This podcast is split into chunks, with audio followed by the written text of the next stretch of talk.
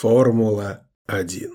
Два слова, за которыми стоят скорость, страсть, драма и невероятная история. Если спросить случайного прохожего, что ему известно про Формулу-1, то помимо самих гонок в памяти практически каждого появится имя. Имя, ставшее нарицательным. Михаэль Шумахер. Справедливо могут быть упомянуты имена Хэмилтона, Феттеля, Ферстаппена, Латифи или Алонса. Некоторые вспомнят легенд прошлого – Сенна и Прост, Лауда и Хант. Но имена легенд ранних лет чемпионата помнят лишь самые ярые фанаты, в том числе и Феттель. Ведь, к большому сожалению, многие в определение легендарности ставят количество. Победы, титулы, рекорды. Этот подход нельзя назвать верным, потому что вот календарь чемпионата 1951 года, 2001 года и 2021. Эпоха ранней формулы отличается от современной радикально, как по правилам, так и по технике. Регуляции менялись постоянно, а внедрять новые технические решения было куда проще. Не было современной тенденции доминирования одной команды в течение нескольких лет, а потому множественные титулы стоили гораздо больше. И для тех, кто так любит количество, ярким светом сияет имя пятикратного чемпиона. Но для фанатов это имя сияет самой яркой звездой – Хуан Мануэль Фанхио. Он родился в Буэнос-Айресе в 1911 году и уже в возрасте 10 лет стал интересоваться ремеслом автомеханика. В 13 лет он бросил школу и стал учиться в автомастерской. В 22, вернувшись после службы в армии, где он, кстати, служил личным водителем своего командира, Фанхио решает окончательно и бесповоротно посвятить свою жизнь автомобилям. Он открывает свой гараж и начинает участвовать в аргентинских гонках. Зачастую это были тяжелейшие соревнования, но Фанхио набирался опыта и много побеждал.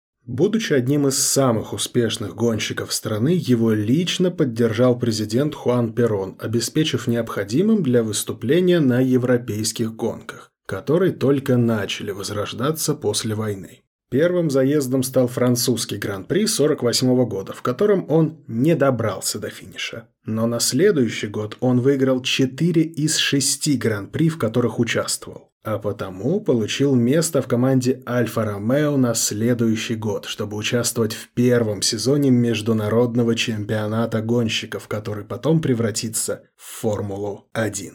Хуану было уже 38. Сейчас гонщику в таком возрасте невозможно дебютировать в Формуле-1, но в те времена возраст гонщика был не так важен. Все упиралось в способности, опыт и возможность выдерживать тяжелейшие гоночные условия.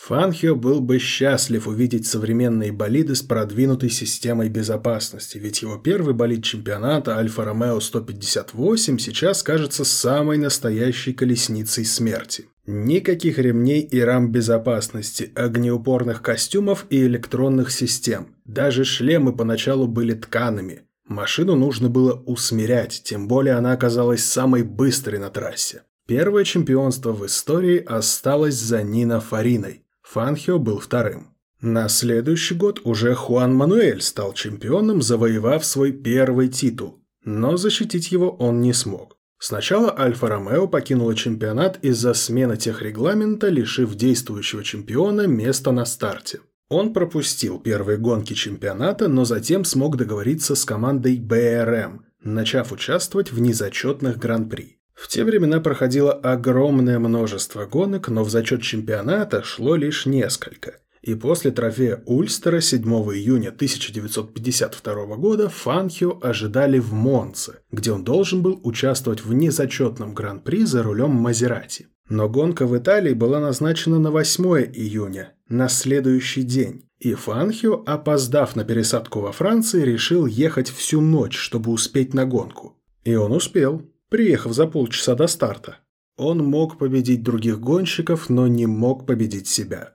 Из-за усталости он не справился с управлением на втором круге, врезался в дерево и вылетел из машины. Его с кучей травм и переломом шеи доставили в больницу, и остаток 52 года он провел в Аргентине, восстанавливаясь. А Нина Фарина, выигравший ту гонку, навестил Фанхио в больнице и подарил ему лавровый венок победителя.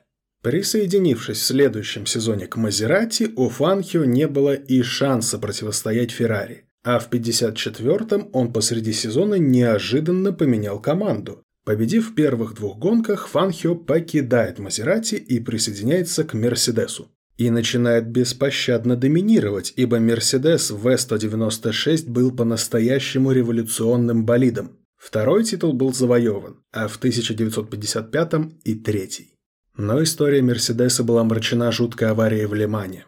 Фанхио также участвовал в этой гонке и видел, как автомобиль его товарища по команде Пьера Левега попал в аварию и полетел в толпу зрителей. Погибло больше 80 человек, в том числе и Пьер.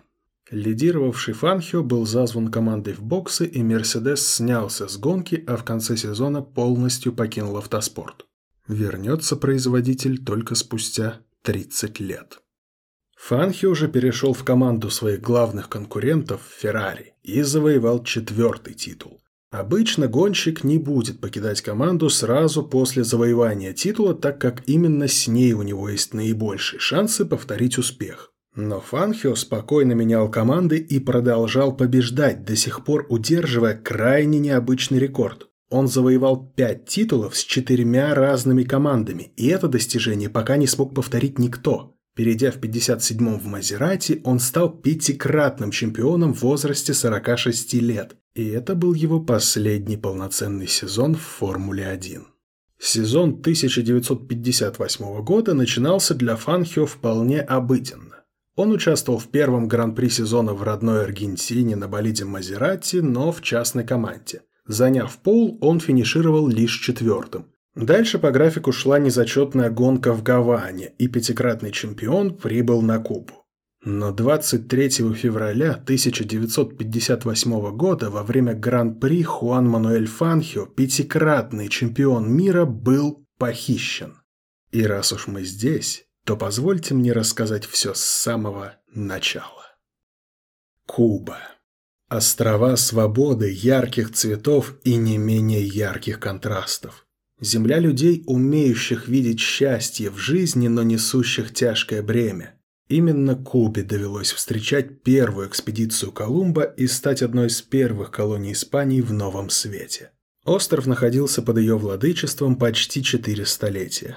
В конце XIX века Испания растеряла все былое влияние, и почти все колонии Куба оставалась последней крупной территорией в Карибском море. Власть слабеющей метрополии постоянно оспаривалась местными жителями, которые активно боролись за свою независимость. 24 февраля 1895 кубинцы начали новую войну, из которой через три года выйдут победителями. А все благодаря помощи США, которые в конце 19 века стали главным торговым партнером Кубы, активно закупая сахар и вкладываясь в промышленность. Объявив войну Испании 21 апреля 1898, уже 12 августа стороны заключили перемирие. Штаты растоптали своего врага, отобрав у них Пуэрто-Рико, Филиппины и Гуам, которые стали владениями США. Гуам и Пуэрто-Рико остаются таковыми до сих пор. Куба же получила долгожданную независимость, но только номинальную. Сразу после войны власть на острове перешла к военному правительству США, которые обеспечивали переход власти кубинскому народу и закрепление позиции штатов как основного и безальтернативного партнера Кубы. Так, первой конституцией 1901 была закреплена поправка Плата. Согласно этому договору, США получали право создавать на Кубе свои военно-морские базы, а также оккупировать территорию страны при необходимости. Также Кубе было запрещено заключать договоры с другими странами без согласия США. Ну а 31 декабря 1901 года состоялись первые демократические выборы президента Кубы, на которых победу одержал Томас Эстрада Пальма. Чтобы понять, насколько просто он стал президентом, приведу следующие факты. Он был единственным кандидатом на выборах, так как его основной конкурент отказался в них участвовать из-за явного фаворитизма американских властей к Томасу. Тот даже не вел предвыборной кампании и почти все время до выборов оставался в США, где у него было второе гражданство. 20 мая 1902 года он стал президентом, и Куба официально получила независимость. Но уже на следующий год для обеспечения безопасности своих инвестиций на юге острова была создана база Гуантанамо, которая по сей день находится у США в бессрочной аренде. Это место в первую очередь печально известно своей тюрьмой, и да, она находится на территории Кубы.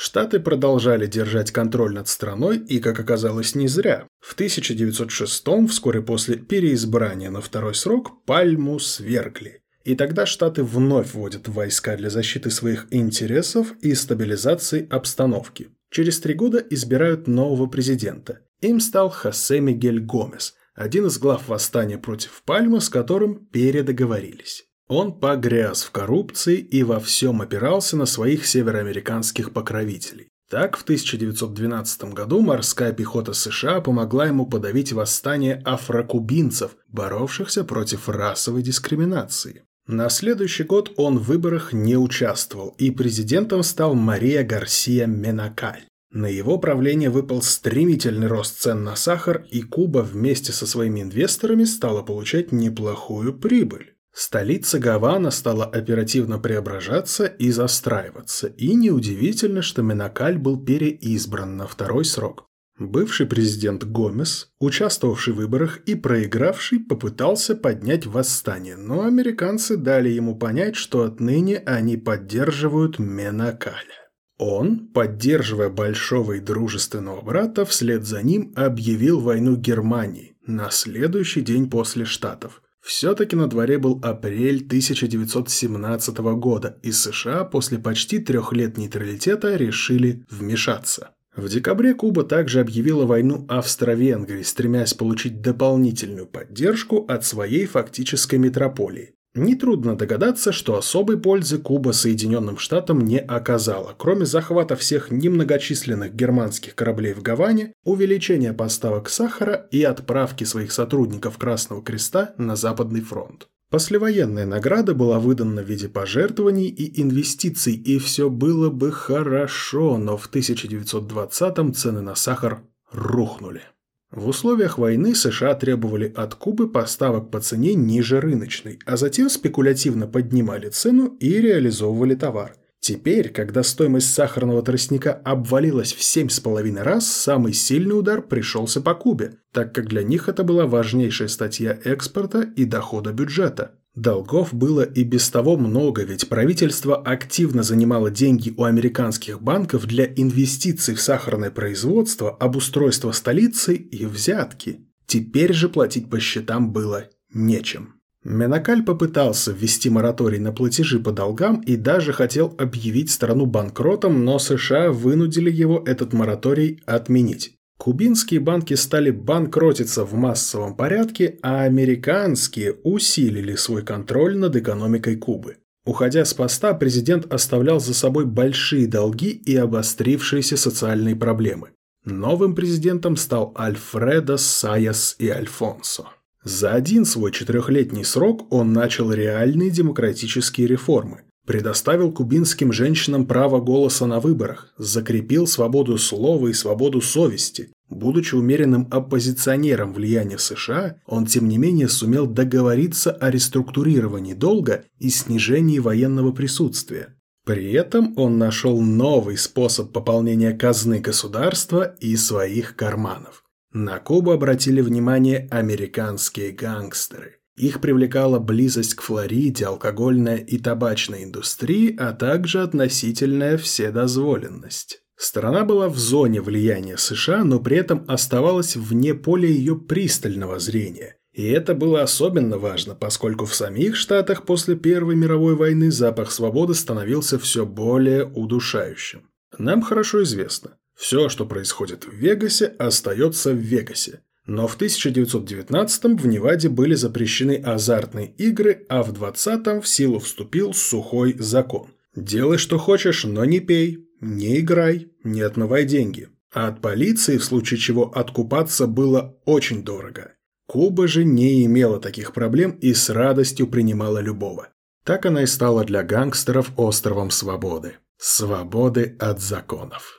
Туда приезжали самые именитые полулегальные бизнесмены, чтобы вести дела и наслаждаться страной. Среди них был и Аль Капоне. Он стал частым гостем Кубы и построил себе великолепную виллу, чтобы заниматься бизнесом в самых лучших условиях. Гангстеры инвестировали в производство рома и нелегально перевозили его в Штаты, а также вкладывались в индустрию развлечений, отелей и казино. В Кубу буквально полились криминальные инвестиции, которые не останавливала даже усугубившаяся политическая ситуация. Альфредо Сайес решил не участвовать в новых выборах. С 1925-го страну взял в свои руки Херардо Мачадо и Моралес, избранный президентом благодаря обещаниям продолжения демократических реформ своего предшественника, но уже вскоре продемонстрировавший все свои диктаторские замашки.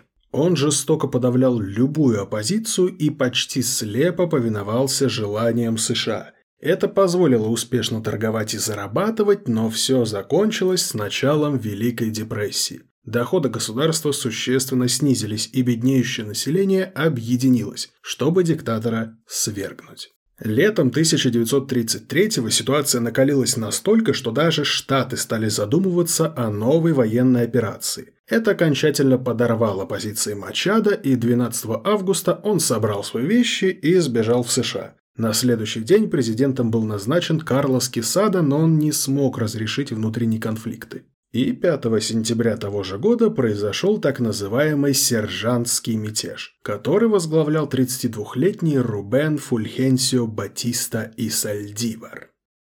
Фульхенсио Батиста был выходцем из очень небогатой семьи. Он прекрасно понимал и ощущал на себе все тяготы простого народа. С 14 лет он все делал сам. Работал на сахарных плантациях, в порту, на железной дороге. В 20 лет он поступил в армию, а после успешной службы и обучения стал стенографистом и секретарем штаба полка. Дослужившись до звания сержанта, Батиста был активным участником военных собраний. И когда летом 33-го стали появляться слухи о вторжении США, понижении зарплат, а также полной неспособности командиров разобраться с проблемами, солдатские низы заявили о себе в полный голос. Сперва они приняли активное участие в свержении Мачады, а уже 5 сентября захватили власть сами. Батиста неожиданно для себя стал лидером главной политической силы в государстве и на следующий день встретился с послом США, удостоверившись в признании своей власти. Признание он получил и уже 9 сентября был назначен начальником штаба кубинской армии, взяв в свои руки фактическую власть в стране. Поначалу он правил из тени – за три последующих года он отправил в отставку пятерых президентов и контролировал правительство. В 1934 под его гарантией сотрудничества США отменили поправку Плата. Взамен был заключен договор о взаимных отношениях Кубы и США. Во многом это стало возможно благодаря американскому президенту Франклину Делано Рузвельту, который проводил так называемую политику доброго соседа. Ее главной идеей был нейтралитет США в делах соседних государств, и Куба стала одной из стран, ощутивших ее на себе. Влияние североамериканского соседа на кубинские дела было снижено.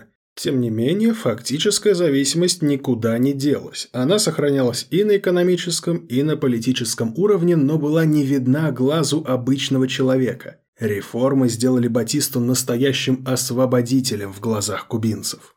Для своих же покровителей правитель стал самым настоящим подарком. Он установил теснейшие связи с американской мафией, и теперь поток гангстерских инвестиций вырос еще сильнее. Открывались самые фешенебельные казино, отели и рестораны, деньги отмывались и оседали в карманах всех причастных, в том числе и Батисты. Тот же в начале своего тайного правления прибегал к активным репрессиям, но после 1937 года развернул реальные демократические реформы. Он провел всеобщую амнистию политических заключенных и разрешил деятельность оппозиционных партий, в том числе и коммунистической. При этом за несколько лет до этого он отправил в отставку президента Рамона Грау, так как опасался его сближения с коммунистами и ухудшения отношений со Штатами. Но дальше было больше. Батиста восстановил университетские автономии, а в 1939 году созвал учредительное собрание для разработки новой конституции. Эти меры были подготовкой к президентским выборам 1940 года, которые Фульхенсио ожидаемо выиграл при поддержке коалиции партии, в том числе и легализованной им коммунистической. Так он официально вышел из тени и занял место законного правителя страны. И ровно в день своего вступления на президентский пост он принял новую кубинскую конституцию. По справедливости, она была одной из самых социально направленных и прогрессивных на тот момент. В ней были закреплены демократический строй государства, права гражданина, всеобщее избирательное право, право на всеобщее образование, коллективные права и даже оговаривались условия труда и минимальной зарплаты. Дела шли довольно неплохо. Батиста увеличивал расходы на армию, свою главную политическую силу, а также увеличивал оборот торговли с США. После ее вступления во Вторую мировую Куба незамедлительно объявила войну всем странам оси, оказав значительную поддержку в патрулировании Карибских вод и защите конвоев. Так же, как и в Первую мировую, Куба поставляла сахар союзникам, в том числе и СССР и в октябре 42-го две страны установили дипломатические отношения. В 44-м Батиста на выборах не участвовал, считая свою службу выполненной, но его протеже проиграл Рамону Грау, тому самому, кого Батиста уже отстранял от президентской власти из-за подозрений в социалистических взглядах. Теперь же настали другие времена, да и политика Грау была гораздо более консервативной и с элементами глубокой коррупции. На следующих выборах Грау помог победить своему союзнику Карлосу Приосо Карросу. Тот был более демократичным по отношению к народу, но это и сыграло против него. Свобода слова очень сильно резонировала с обвинениями в повальном воровстве, а также жестоких расправах с оппозиционерами. Перед новыми выборами ситуация накалилась очень сильно. И в этот самый момент в игру вновь возвращается Батиста. Во время перерыва он сначала жил в Штатах, заочно был избран сенатором, а чуть позже вернулся и начал готовиться к участию в выборах. Но ситуация выглядела так себе. По опросам избирателей он был лишь на третьем месте по популярности, при этом безнадежно отстал от первых двух. Но на его стороне до сих пор была армия, а также американский криминальный капитал. Во время отсутствия Батисты американские криминальные структуры осознали, что с ним иметь дело было просто, удобно и стабильно.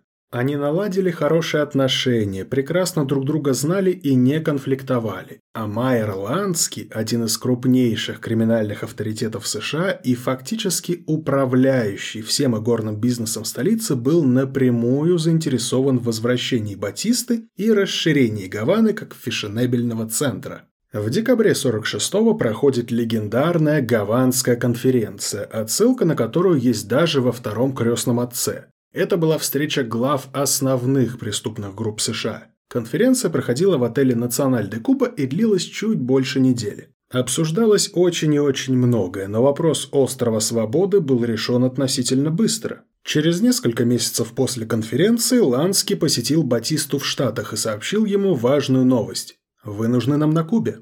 Мафия решила приложить все усилия для установления полного контроля над игорной индустрией Кубы, и без бывшего президента было не обойтись. Деньги и власть сочетание крайне опасное, и у Батисты было и то, и другое. 10 марта 1952 года он совершает переворот при помощи верных войск. Президент Сакарас сопротивление оказать не смог и покинул страну. Новый правитель отменил грядущие выборы и объявил себя временным президентом на два года. Он говорил, что это необходимо для очищения страны от коррупции и произвола, но а на деле эти два года были нужны ему, чтобы закрепить свою власть. Он немедленно отменил части Конституции 1940 года, которую сам же и ввел, разогнал Конгресс и запретил коммунистическую партию, США же незамедлительно признала новое правительство Батисты.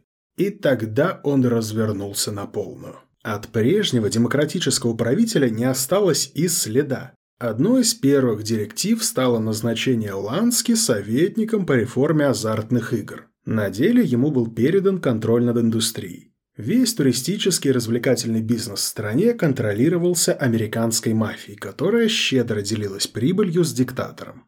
А тот уже не мог остановиться, и горную лицензию предоставляли любому, кто вкладывал 1 миллион долларов США в отель или 200 тысяч в новый ночной клуб. Вместе с этим правительство предоставляло строительные субсидии, десятилетнее освобождение от налогов и отменяло пошлины на импортное оборудование и личные вещи владельцев. Это несло огромные деньги в страну, но почти все они оседали в столице, а остальная страна продолжала беднеть, голодать и все сильнее желать справедливости и свободы. Все претензии Батиста глушил звуками выстрелов, а революционные надписи закрашивал кровью. Социальная база поддержки диктатора переместилась на крупных землевладельцев, торговцев и промышленников. Особенно иронично, что в 1954 году, уже осознав крокодилий характер нового правления, президент США Никсон назвал Батисту главным защитником принципов свободы и демократии. Но эта взаимная любовь не была удивительной. К концу 50-х США контролировала 90% рудников, 50% железных дорог, 40% производства сахара и 25% всех банковских депозитов. Американский капитал фактически владел страной. Бесконтрольная тирания и власть меньшинства не могли не вызвать активной реакции вольного кубинского народа. И здесь на сцене появляется Фидель Кастро.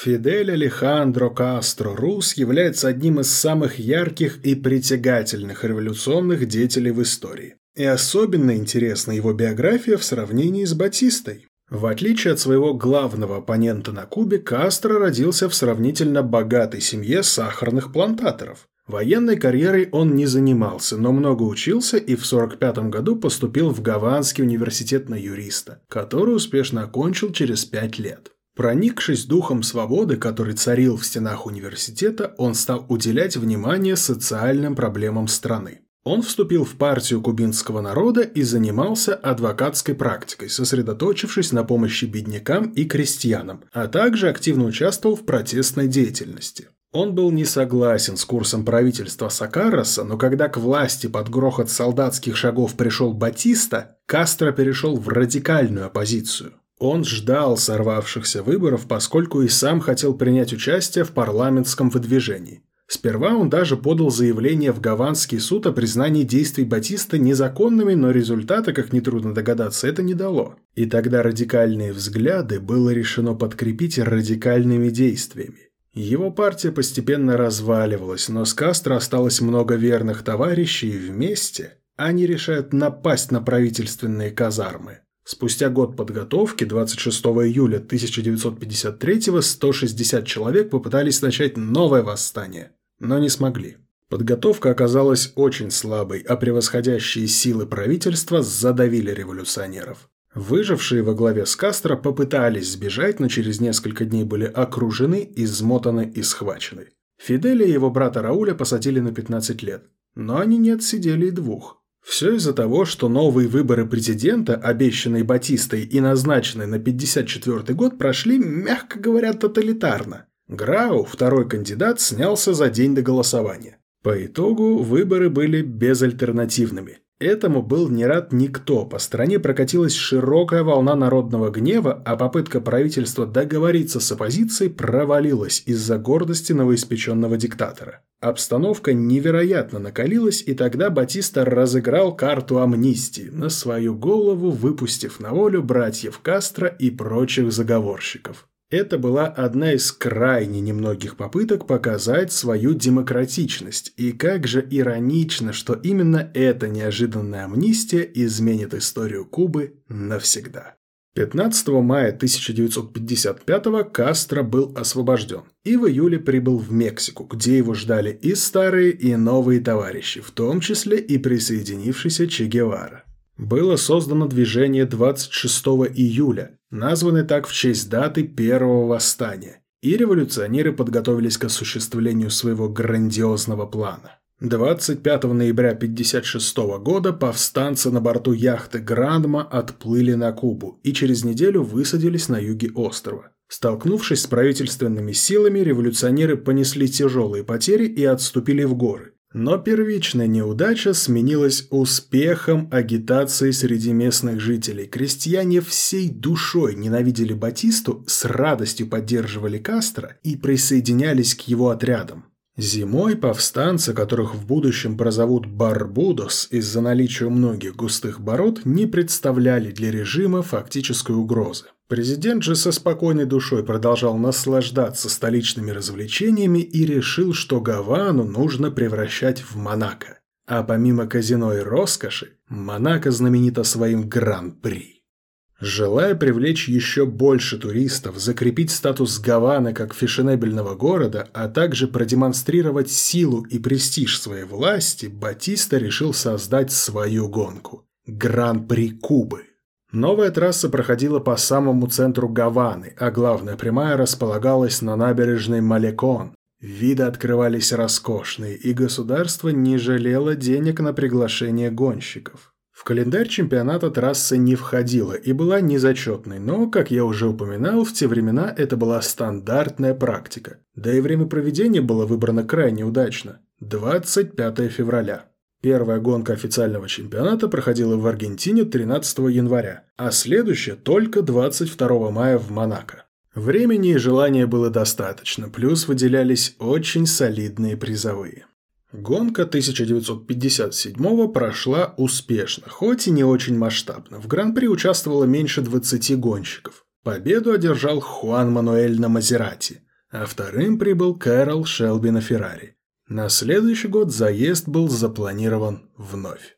В феврале 58-го на гонку собирался весь цвет формульной элиты, и главной звездой предстоящего гран-при оставался Фанхио.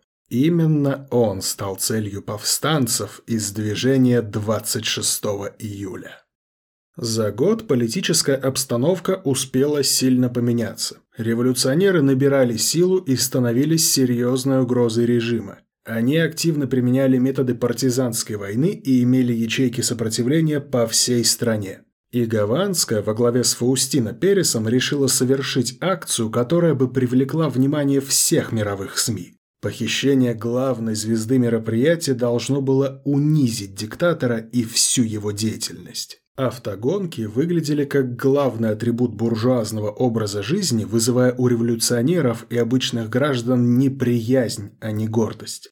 Конкретного плана похищения не было. Были сделаны необходимые приготовления, но оставался большой маневр для импровизации. Решалось сложнейшее уравнение. Фанхио нужно было похитить до гонки, чтобы сорвать старт и подорвать авторитет Батисты. При этом нельзя было это сделать открыто и громко, чтобы не ранить мирных жителей. Нельзя было подставиться и попасть под обвинение в насилии. В противном случае восставшие могли растерять поддержку и сочувствие населения, представ террористами, а не справедливыми и благородными борцами за свободу.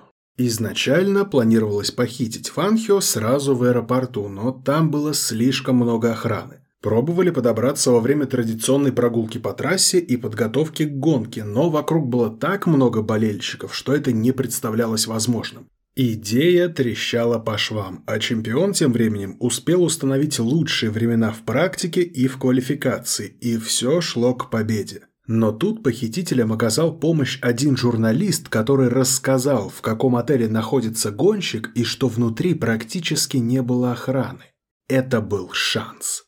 Гонка проходила в понедельник, 24 февраля. Немного необычная дата для современных зрителей, привыкших наблюдать за состязанием в воскресенье. Но в воскресенье 23 февраля в Гаване проходили события гораздо более драматические.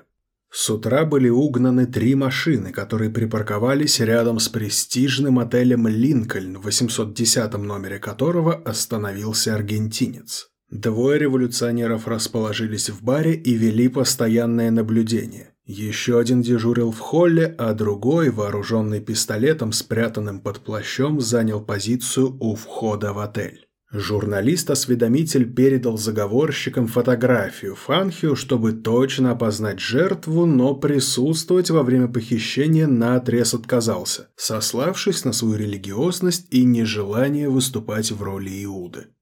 Вечером Хуан Мануэль спокойно спустился в лобби, обсуждая предстоящую гонку с членами своей команды. В этот момент к ним со спины приблизился молодой человек и негромко сказал «Вас не затруднит следовать за мной? Мы из движения 26 июля, и это похищение». Хуан поначалу не осознавал серьезность намерений похитителя, но в этот момент он вытащил пистолет и взвел курок, после чего и второй революционер вынул свое оружие и направил его на гостей и сотрудников отеля в лобби. «Не надо стрелять. Я иду с вами», — сказал Фанхио и последовал с вооруженными людьми. Его вывели из отеля, посадили в машину и увезли в неизвестном направлении. Новость распространилась немедленно, и Батиста был в ярости. Он приказал поднять всю полицию Гаваны, перекрыть дороги и начать поиски. Ко всем остальным гонщикам незамедлительно были представлены телохранители. Стерлинг Мосс, другой звездный гонщик, вспоминал, что в ту ночь его будили каждый час, а на следующий день охранники не отставали от него ни на шаг. А тем временем Фанхио везли в убежище. Один из молодых людей, находившихся в машине, вероятно, от страху и сильно волнуясь, взял Фанхио на мушку. Но тот улыбнулся и сказал, что это лишнее. Обстановка разрядилась, и похитители немедленно принесли чемпиону свои извинения и объяснили свои действия. Аргентинцу даже не стали завязывать глаза, и после нескольких виражей и кругов по городу автомобиль подъехал к небольшой вилле в 10 милях от отеля. В этом доме всех радушно встретила хозяйка и пригласила мужчин к столу. Во время вкусного ужина Фанхио и похитители общались крайне вежливо, и чемпион услышал немало извинений, а также причины, за которых произошло похищение. Разговор длился долго, и один из революционеров потом вспоминал. Фанхио не ощущал, что ему грозит опасность, и чувствовал себя достаточно свободно. Разговаривал со всеми, и, странно сказать, мы даже шутили. Фанхио даже оставил автограф для маленького сына хозяйки дома, а после ужина гонщику выделили комнату на втором этаже, где были все условия для спокойного отдыха, уж никак не заточения. Спустя несколько часов после похищения чемпиона члены движения 26 июля стали звонить в редакции информационных агентств, взяв на себя ответственность за похищение, но уверив, что жизнь гонщика вне опасности. Тем не менее, утром 24 февраля Батиста приказал дать старт – с Фанхио или без него. На Гран-при собралось более 150 тысяч болельщиков, и отмена гонки могла перейти в стихийный митинг. Все было готово к старту. Место аргентинца за рулем Мазерати 450С занял Марис Тринтиньян. Незадолго до начала к Фанхио пришел сам глава заговорщиков Фаустина Перес. Он извинился за неудобство, передал запечатанное письмо и принес радио, чтобы чемпион мог послушать репортаж, но тот отказался. Лишь после освобождения Фанхио узнал, что гонка превратилась в трагедию. Вскоре после старта из Порше Роберта Мироса стало подтекать масло, с каждым километром делая и без того непростую трассу скользкой. Местный молодой пилот Армандо Гарсия Сифуэнтес, находясь за рулем Феррари, наехал на масляное пятно, потерял управление и влетел в толпу зрителей. Погибло шестеро. Гонка была остановлена спустя всего 13 минут. Победу одержал Стирлинг Мосс, но никакой радости она не вызывала. Эта трагедия стала еще одним событием, приковавшим внимание общественности к Кубе. Похищение чемпиона, деятельность революционеров и трагедия на гонке. Батиста был бессилен, а заговорщики добились своей цели. Весь мир говорил о гаванских событиях. Осталось самое главное – отпустить Фанхио. Нужно было все сделать предельно аккуратно, и похитителям через доверенное лицо удалось установить контакт с послом Аргентины Раулем Линчем. Сначала собирались провести встречу непосредственно в резиденции посла, но она была окружена полицейскими и вариант отпал. И тогда кто-то предложил провести передачу Фанхио на квартире военного атташе Аргентины. Это был практически идеальный вариант. Неизвестная властям тихая квартира на девятом этаже дома, да еще и расположенная всего в пяти минутах езды от виллы, где находился Фанхио. Ближе к полуночи понедельника аргентинца привезли к подъезду дома, но прежде чем остановиться, они сделали вокруг него один круг. Затем вошли и поднялись на лифте на девятый этаж. Посол Линч с двумя сопровождающими уже был на месте. Фанхио представил сопровождающих как своих новых кубинских друзей. Затем передал послу то самое запечатанное письмо от Фаустина Переса, в котором тот извинялся за причиненное беспокойство перед аргентинским народом, а также объявлял о том, что Хуан Мануэль Фанхио стал почетным членом революционного движения. После этого трое кубинцев спешно покинули квартиру. Немедленно созвали пресс-конференцию. Но мало кто из журналистов ожидал, что Фанхио будет рассказывать о том, как хорошо с ним обращались похитители. Он рассказывал, что чувствовал себя не хуже, чем в отеле, а затем добил политическим комментарием. Если повстанцы воистину действовали с благородной целью, то я, как аргентинец, готов это понять. Он не выдал никого из похитителей, хотя знал их имена.